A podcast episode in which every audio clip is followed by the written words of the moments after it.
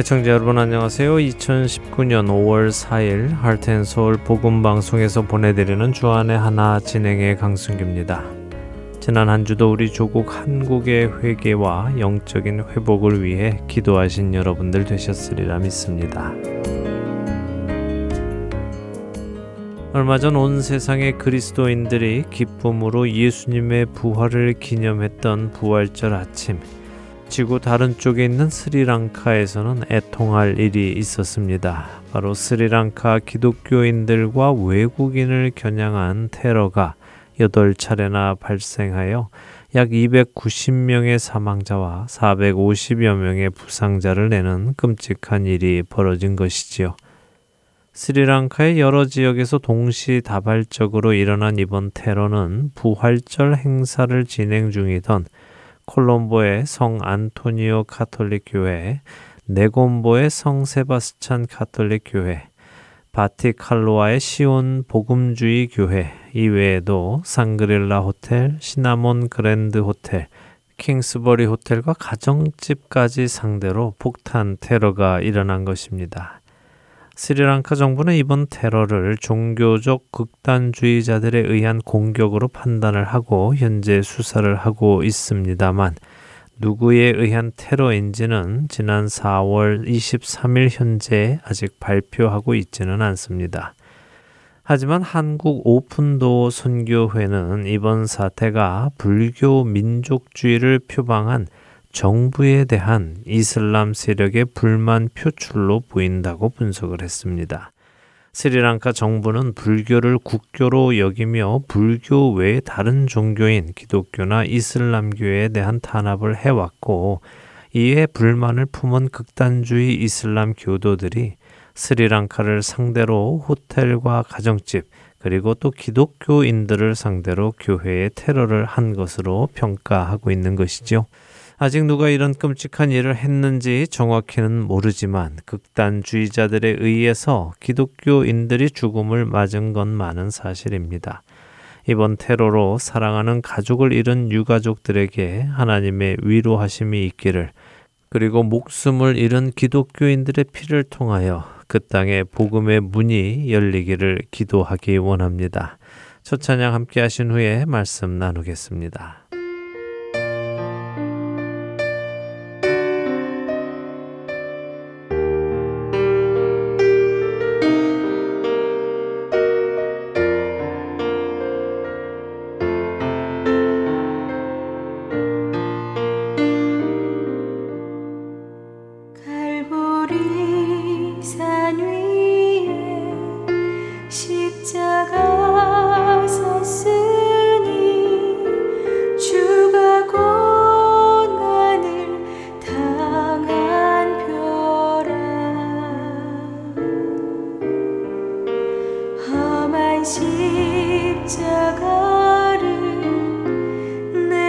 사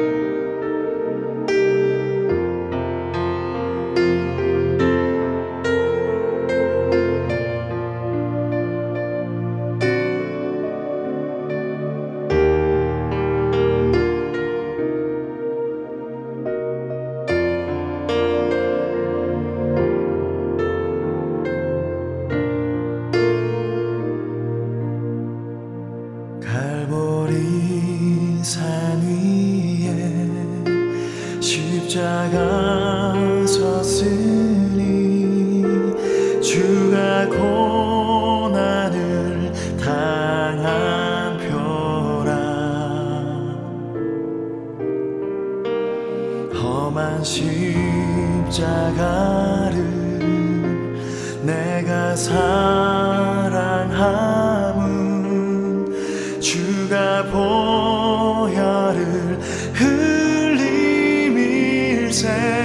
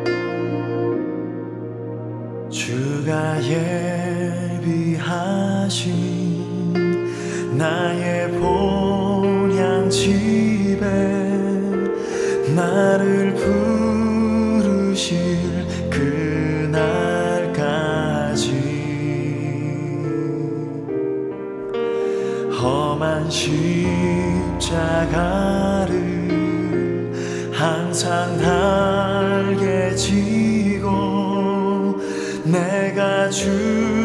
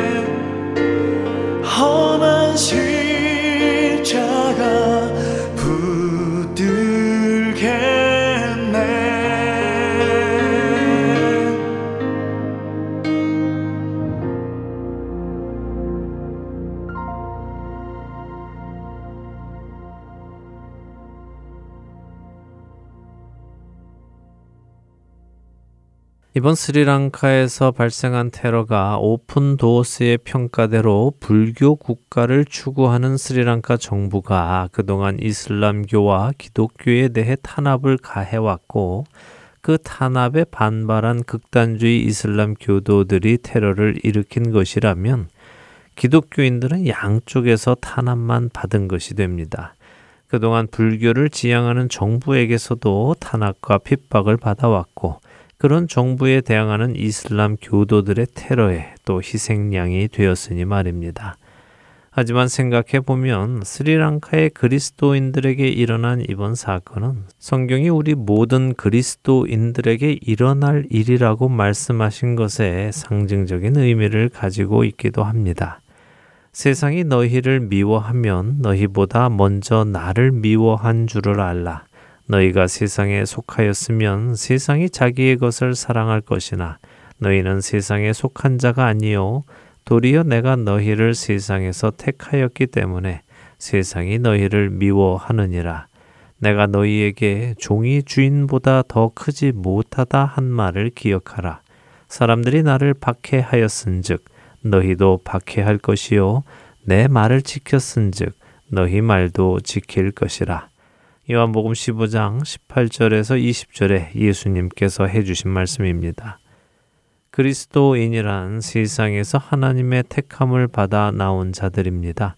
그렇기에 세상은 자신들로부터 나간 그리스도인들을 미워하지요. 세상은 우리의 구원자 되시는 예수 그리스도를 미워했습니다. 그래서 그분을 죽음으로 내몰았지요. 물론 세상이 예수님의 목숨을 빼앗아 간 것은 아닙니다. 예수님께서는 우리를 위하여 스스로 그 목숨을 내어 주셨지요. 그러나 여전히 세상은 예수님을 미워하여 예수님을 박해했고 그분이 죽어 없어지기를 바랬습니다. 예수님께서는 말씀하십니다. 세상이 내가 죽어 없어지기를 바라여 나를 박해하는 것처럼 나를 따르는 너희들 역시 세상으로부터 미움을 받을 것이다 라고 말입니다. 세상으로부터 미움을 받는 것, 그것이 그리스도인들의 삶인 것입니다.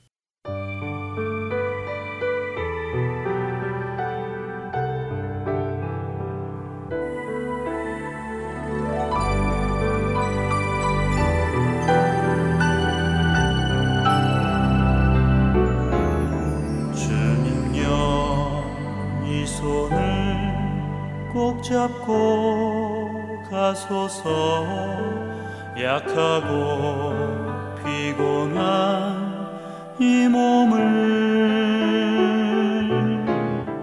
폭풍우 흑암 속 해치사 빛으로 손잡고 날인도 하소서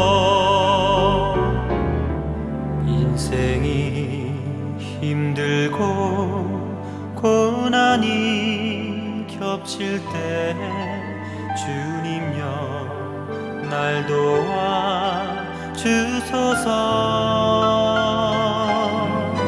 외치는 이 소리 귀 기울이시사? 손잡고 날 인도하소서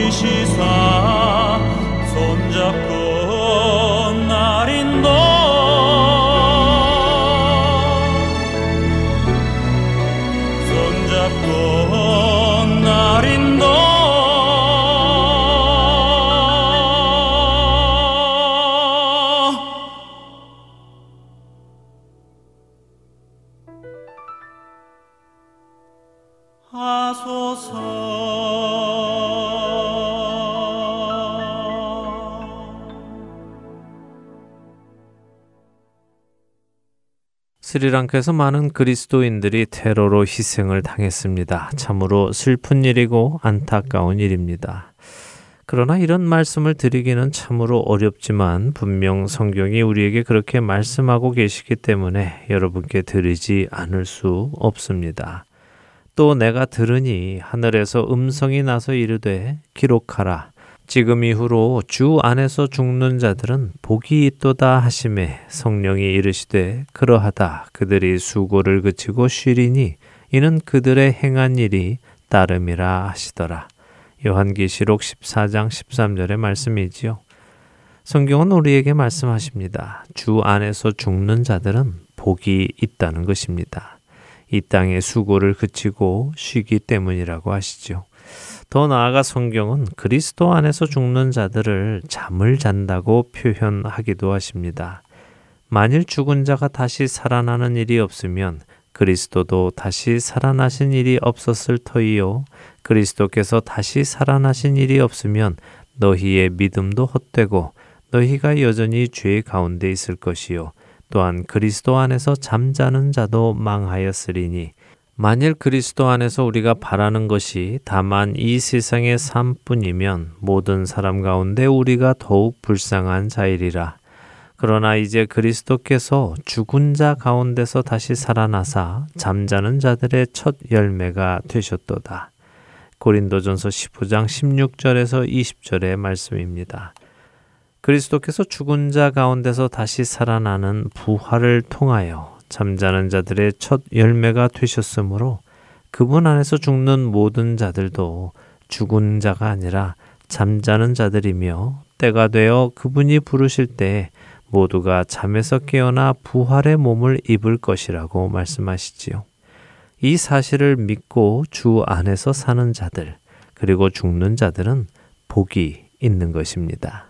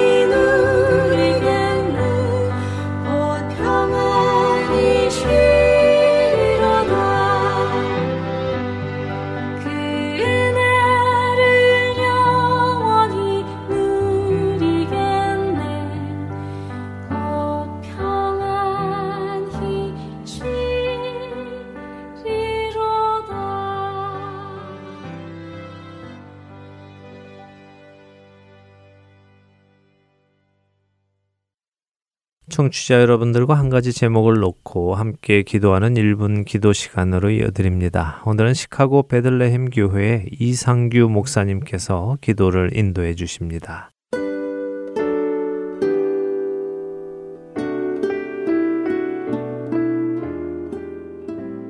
할텐 서울 복음방송 1분 기도 시간입니다. 저는 시카고 베들레헴 교회를 섬기고 있는 이상규 목사입니다. 오늘 이 시간에는 라마단 금식 기간에 이슬람권에서 사역하시는 선교사님들과 사역자들을 위해서 기도하겠습니다.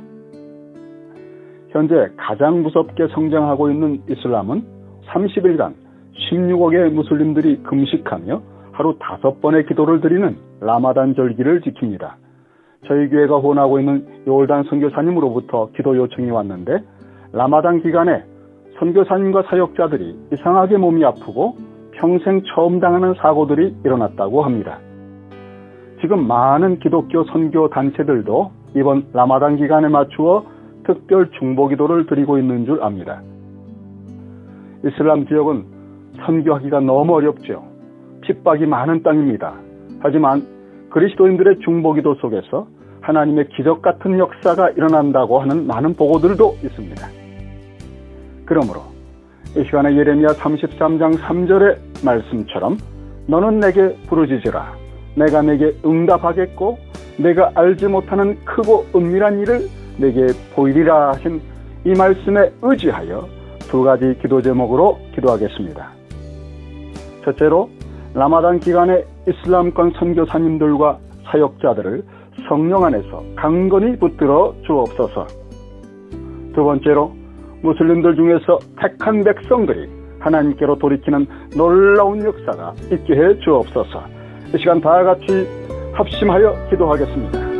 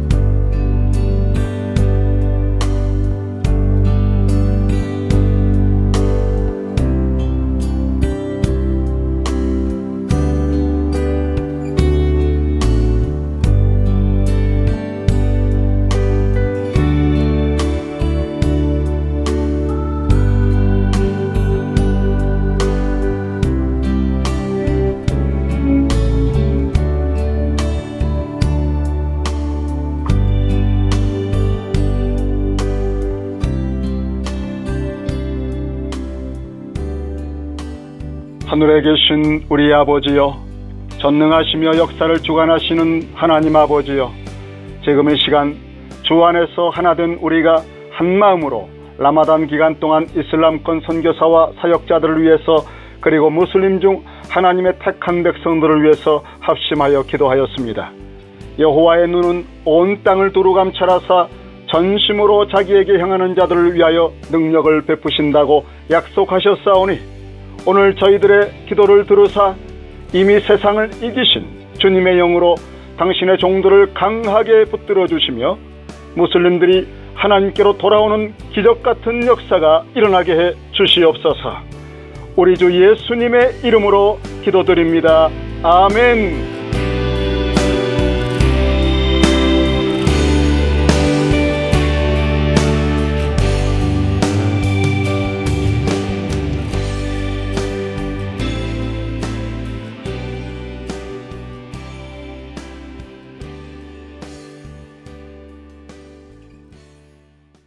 할텐 서울 복음 방송은 인터넷 www.hartenseoul.org를 통해 매주 토요일 4시간의 한국어와 2시간의 영어, 1시간의 일본어로 복음을 전하는 선교 회입니다.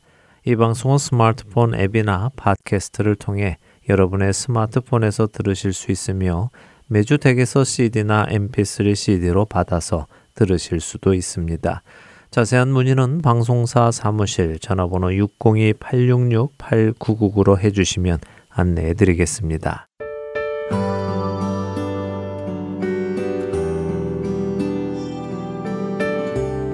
할테엔 서울 복음방송 청취자 여러분 안녕하십니까? 유병성 목사입니다. 세상에는 소망 없이 살아가는 영혼들이 많습니다. 본 할텐 서울 복음방송은 그렇게 소망 없이 살아가고 있는 이들에게 참된 소망이신 구주 예수 그리스도를 전하는 메신저입니다.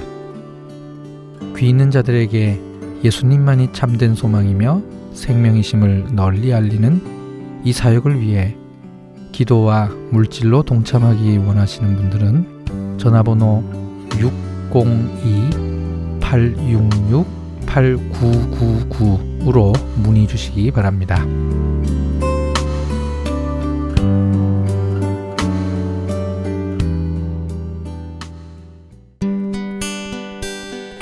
기쁜 소식 사랑으로 땅끝까지 전하는 아랜소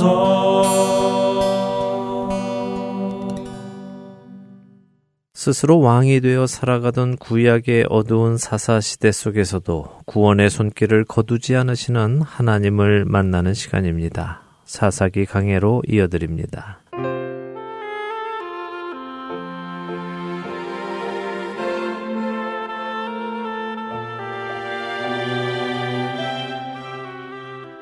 애청자 여러분 안녕하세요. 구약의 사사기를 함께 공부하는 사사기 강해 진행의 민경은입니다. 네, 여러분 안녕하세요. 강승규입니다. 지난 시간에는 기도온의 첩의 아들인 아비멜렉의 이야기를 빠르게 살펴보았습니다.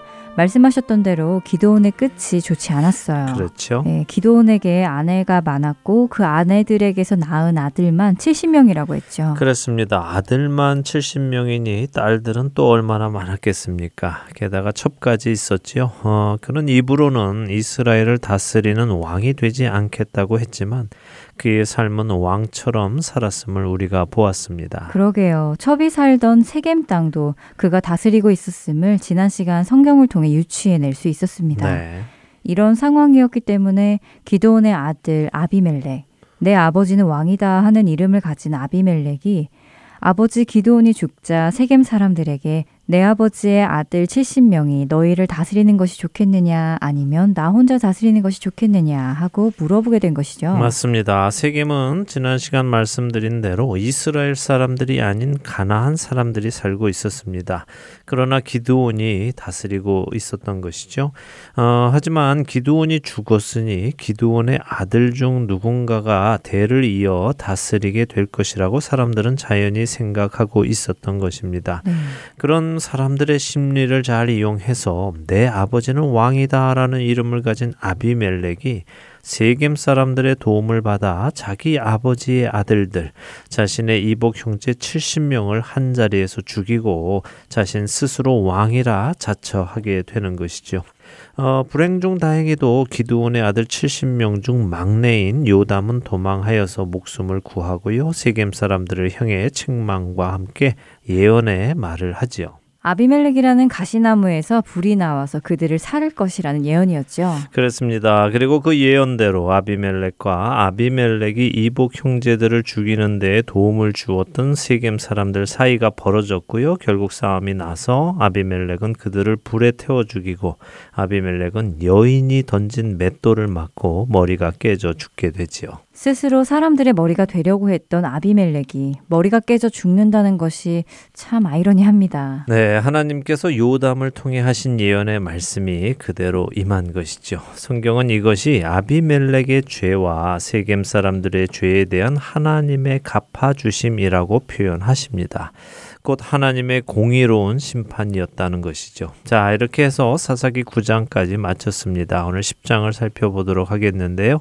10장에는 두 명의 사사가 간단히 소개가 됩니다. 먼저 읽어보죠. 사사기 10장 1절에서 5절을 보겠습니다. 아비멜렉의 뒤를 이어서 이사갈 사람 도도의 손자 부하의 아들 돌라가 일어나서 이스라엘을 구원하니라.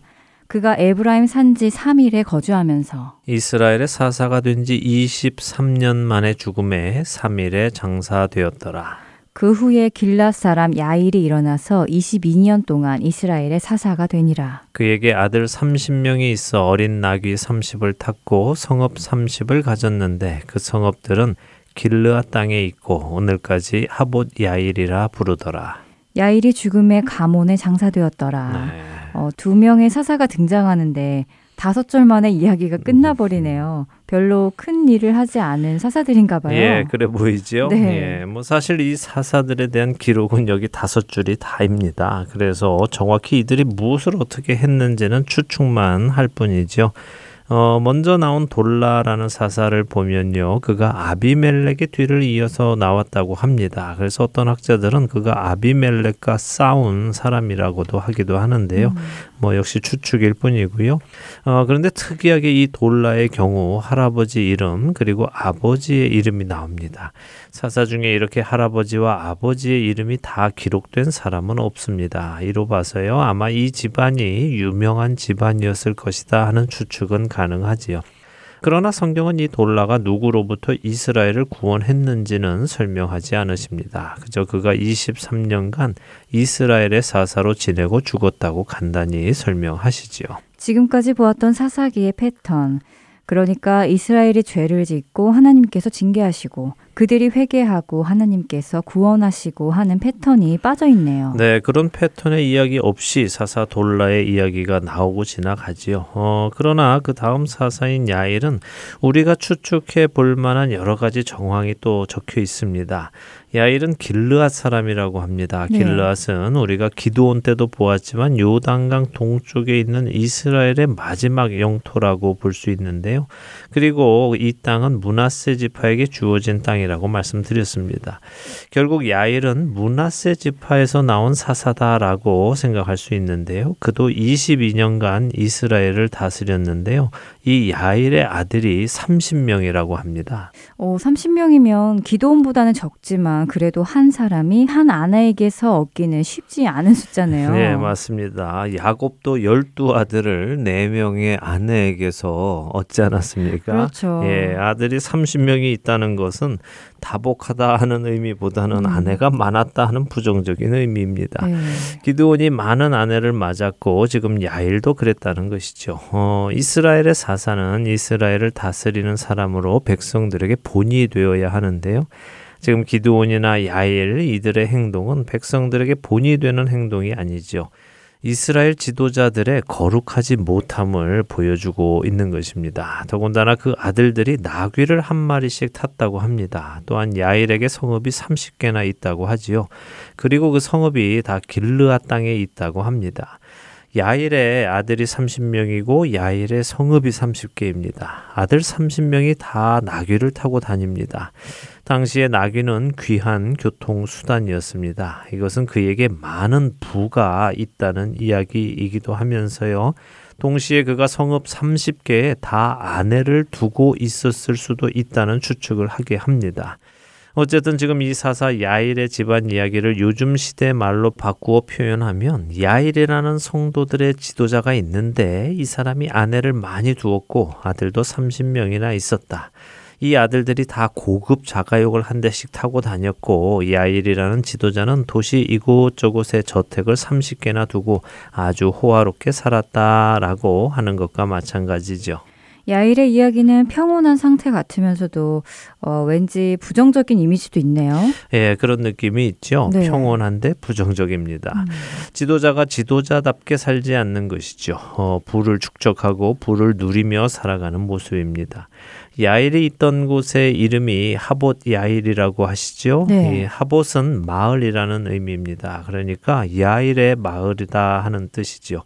그 지역의 유지, 재벌 이런 의미입니다. 자, 이스라엘의 지도자가 많은 부를 축적하고 아내들을 많이 맞아서 자식들을 낳고 그 자식들이 아버지의 부를 누리며 살아가니까 어떤 일이 일어날까요? 6절을 한 절 읽어 주시기 바랍니다. 네. 이스라엘 자손이 다시 여호와의 목전에 악을 행하여 바알들과 아스다롯과 아람의 신들과 시돈의 신들과 모압의 신들과 암몬 자손의 신들과 블레셋 사람들의 신들을 섬기고 여호와를 버리고 그를 섬기지 아니하므로 네. 네, 아니나 다를까 다시 사사기의 패턴이 나오는군요. 그렇죠. 평안해지니까 하나님을 다시 떠나 악을 행하네요. 그렇습니다. 평안해지니까 하나님을 떠납니다. 아. 하나님을 떠나서 악을 행하는데요. 그 악이 무엇인지 기록하고 계시죠. 네. 바알들과 아스다롯과 아람의 신들과 시돈의 신들과 모압의 신들과 암몬 자손의 신들과 블레셋 사람들의 신들을 섬겼다고 합니다. 어, 정말 이상하네요. 신이란 신들은 다 섬기는 것 같은데 여호와 하나님만 안 섬기는 것 같아요.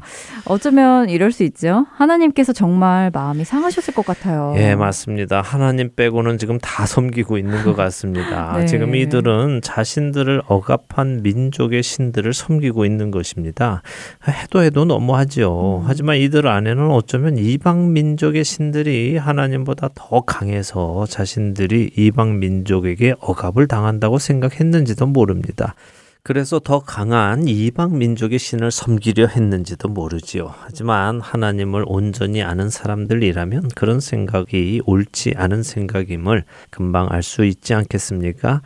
이방 민족을 들어서 이스라엘을 징계하신 분도 하나님이시고 징계가 끝나서 그들을 멸하시는 분도 하나님이신데 이스라엘 민족이 그것을 경험하고도 여전히 정신을 못 차리고 오히려 그들의 신을 따라가서 섬기니 하나님께서 마음의 상처를 많이 받으셨겠지요. 네, 정말 그러셨겠어요. 저 같으면 다시는 구원하지 않을 것 같습니다. 이렇게 배신하니 말입니다. 예, 저도 그럴 것 같습니다. 음. 어, 하나님께서는 어떠실까요? 하나님께서는 하나님께서는 이런 이스라엘에게 어떤 반응을 보이실까요? 한번 읽어보지요. 사사기 10장 7절에서 9절 읽어보겠습니다.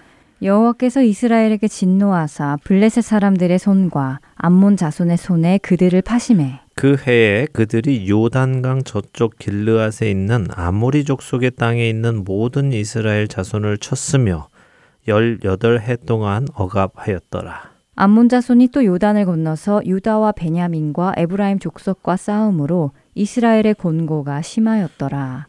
어, 하나님께서 블레셋과 암몬 사람들을 사용하셔서 이스라엘을 징계하시는군요. 그렇습니다. 이번에는 하나님께서 진노하셨다는 표현을 쓰시죠. 네. 네, 화가 정말 많이 나신 것입니다.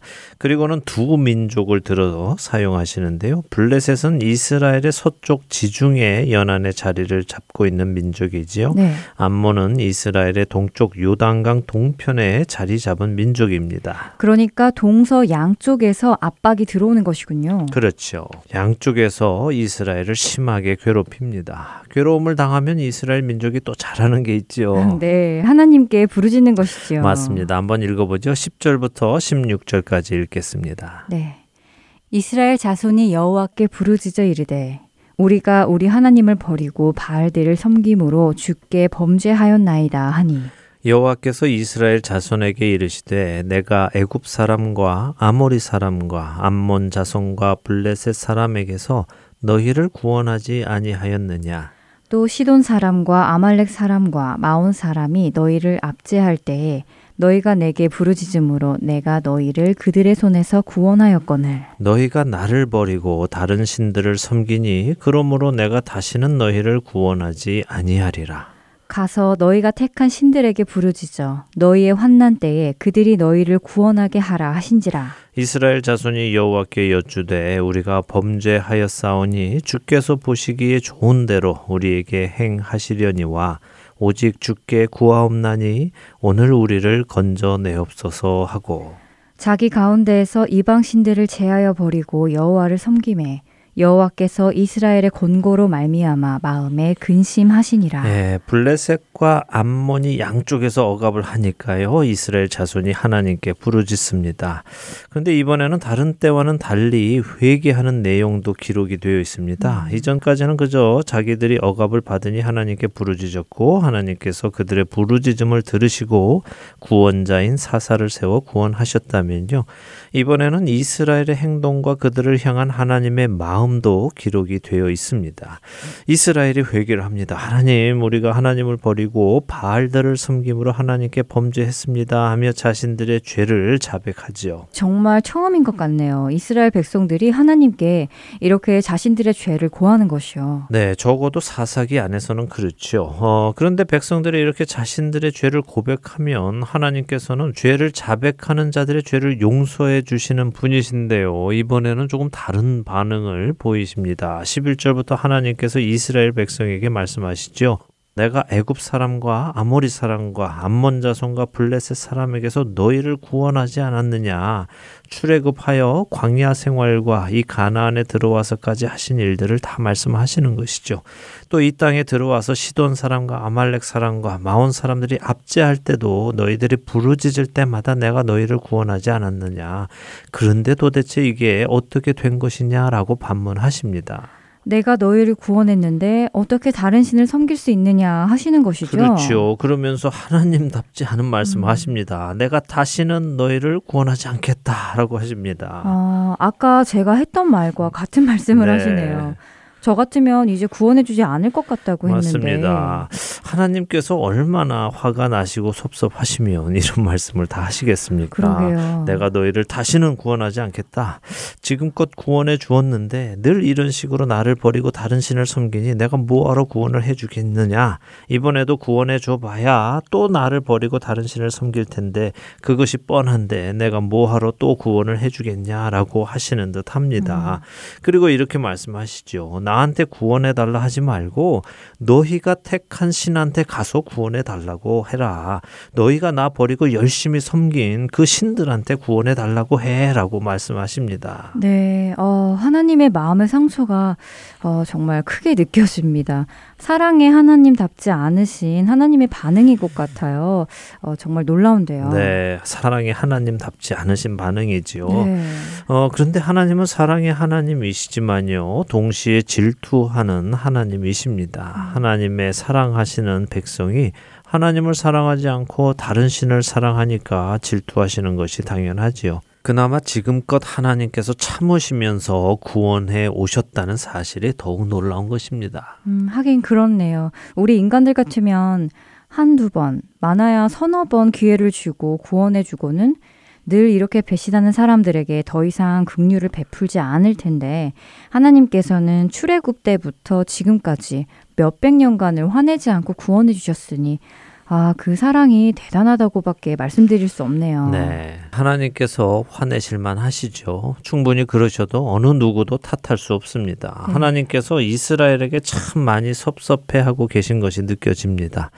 자, 그런데요, 하나님께서 이렇게 평소와 다르게 반응하시자 이스라엘의 반응도 다릅니다. 그들이 자신들의 죄를 인정합니다.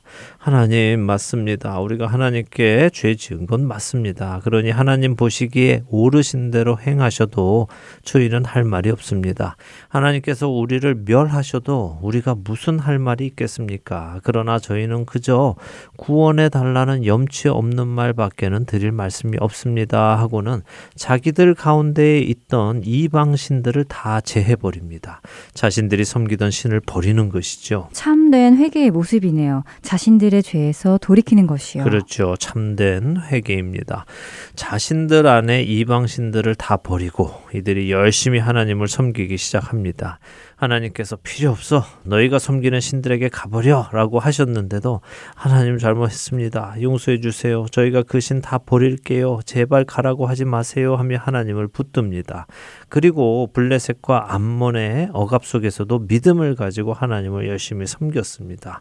그러니까 어떻습니까?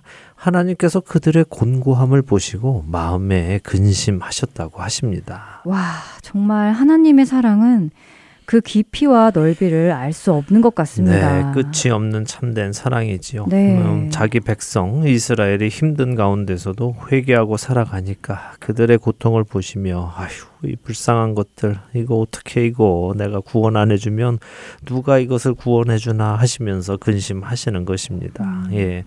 그래서 요한 사도는 요한일서 1장 9절에서 이렇게 말씀하시죠. 만일 우리가 우리 죄를 자백하면 그는 미쁘시고 의로우사 우리 죄를 사하시며 우리를 모든 불의에서 깨끗하게 하실 것이요라고요. 네, 죄를 짓지 않는 것이 먼저겠지만 죄를 지었다 하더라도 하나님의 성품과 그 말씀을 믿고 그분께 나아가 우리 죄를 자백하고 돌이킬 때 그분께서 우리 죄를 사하시고 회복시키신다는 믿음이 우리 안에 있게 되기를 바랍니다. 네, 아멘. 자, 사사기 10장 이제 마지막 두 절을 읽겠습니다. 17절과 18절입니다. 그때 암몬 자손이 모여서 길르앗에 진을 쳤으므로 이스라엘 자손도 모여서 미스바에 진을 치고 길르앗 백성과 방백들이 서로 이르되 누가 먼저 나가서 암몬 자손과 싸움을 시작하랴? 그가 길르앗 모든 주민의 머리가 되리라 하니라.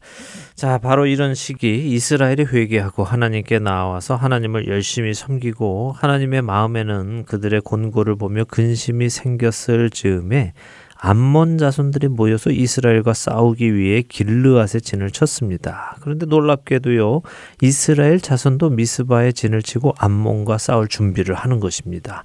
이게 놀랍지요. 네. 다른 신들을 버리고 하나님 앞에 돌이켜 나아가서 섬기다 보니까 이들의 마음 안에 용기가 생기는 것입니다. 하나님께서 아직 사사를 세우신 것도 아닌데도 그들의 마음 안에 적들과 맞대어 싸우자는 생각이 드는 것이죠.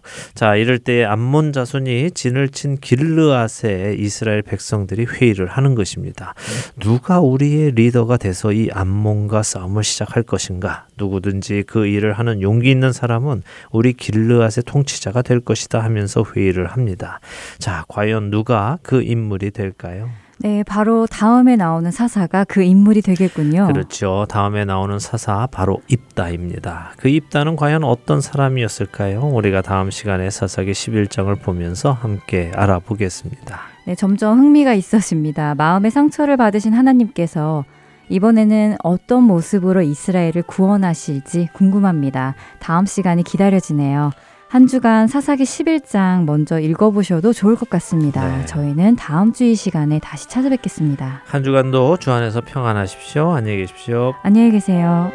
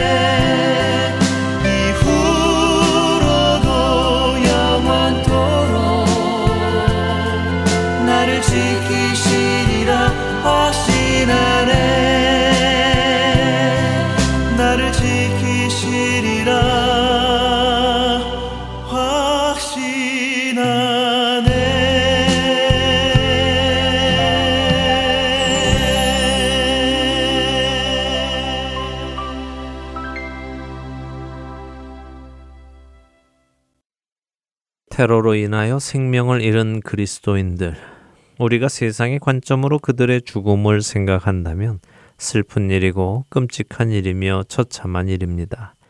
하지만 하나님 나라의 관점으로 본다면 이제 그들은 이 세상에서의 시간을 마치고 우리를 구원하신 예수 그리스도와 얼굴을 맞대어 볼 수 있는 우리 인생의 가장 감격적인 순간을 맞이할 것입니다. 사도 바울은 빌립보서 1장 23절에서 자신에게는 세상을 떠나서 그리스도와 함께 있는 것이 훨씬 더 좋은 일이라고 고백을 하지요. 그는 무엇이 진정으로 가치 있는 것인지를 알고 있었기에 이 땅의 것에 가치를 두지 않고 이런 고백을 할 수 있었습니다. 저는 우리 그리스도인들이 사도 바울과 같은 이런 가치관을 가지고 살아가기를 바랍니다. 그럴 때 우리는 이 땅에 썩어질 것들에 미련을 두지 않고 살아가게 될 것입니다.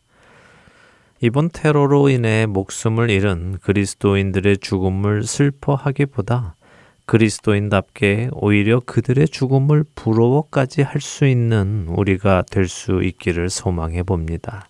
그리고 더 나아가 예수님께서 우리에게 분부하신 것을 실행할 수 있는 우리가 되기를 소망해 봅니다. 또 내 이웃을 사랑하고 내 원수를 미워하라 하였다는 것을 너희가 들었으나 나는 너희에게 이르노니 너희 원수를 사랑하며 너희를 박해하는 자를 위하여 기도하라. 이같이 한즉 하늘에 계신 너희 아버지의 아들이 되리니 이는 하나님이 그 해를 악인과 선인에게 비추시며 비를 의로운 자와 불의한 자에게 내려 주심이라.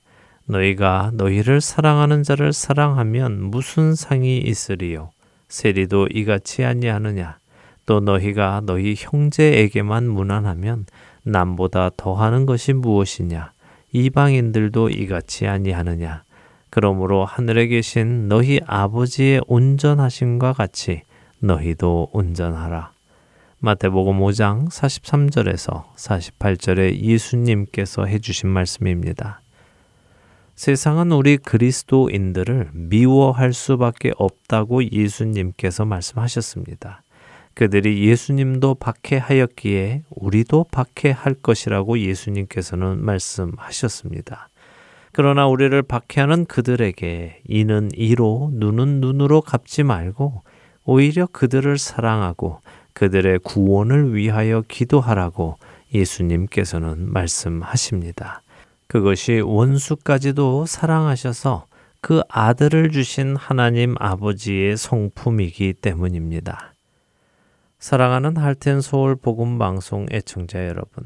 그리스도인으로 살아간다는 것은 세상 사람들과는 전혀 다른 오히려 그들과 반대되는 가치관을 가지고 살아간다는 의미입니다. 흐르는 세상을 거꾸로 헤쳐 올라가는 것이 바로 그리스도인입니다. 우리가 그렇게 살아갈 때 바로 우리 안에 예수 그리스도께서 나타남 되시고 그분의 이름이 영광을 받을 것입니다. 그렇게 예수님의 영광을 드러내며 살아가시는 저와 애청자 여러분이 되시기를 소원하며 오늘 주안의 하나 마치도록 하겠습니다. 함께 해주신 여러분들께 감사드리고요. 저는 다음 주이 시간 다시 찾아뵙겠습니다. 지금까지 구성과 진행의 강순기였습니다. 애청자 여러분 안녕히 계십시오. 주를 위해 살아가는 것 쉽지만은 않아요. 나의 욕심 부와 명예 내려놓아야 하죠. 하지만 걱정하지 마요. 나를 드리는 순간 아버지의 크신 손이 강하게 붙드시죠. 수많은 믿음의 선배들 주를 위해 살았죠. 죽으면 죽으리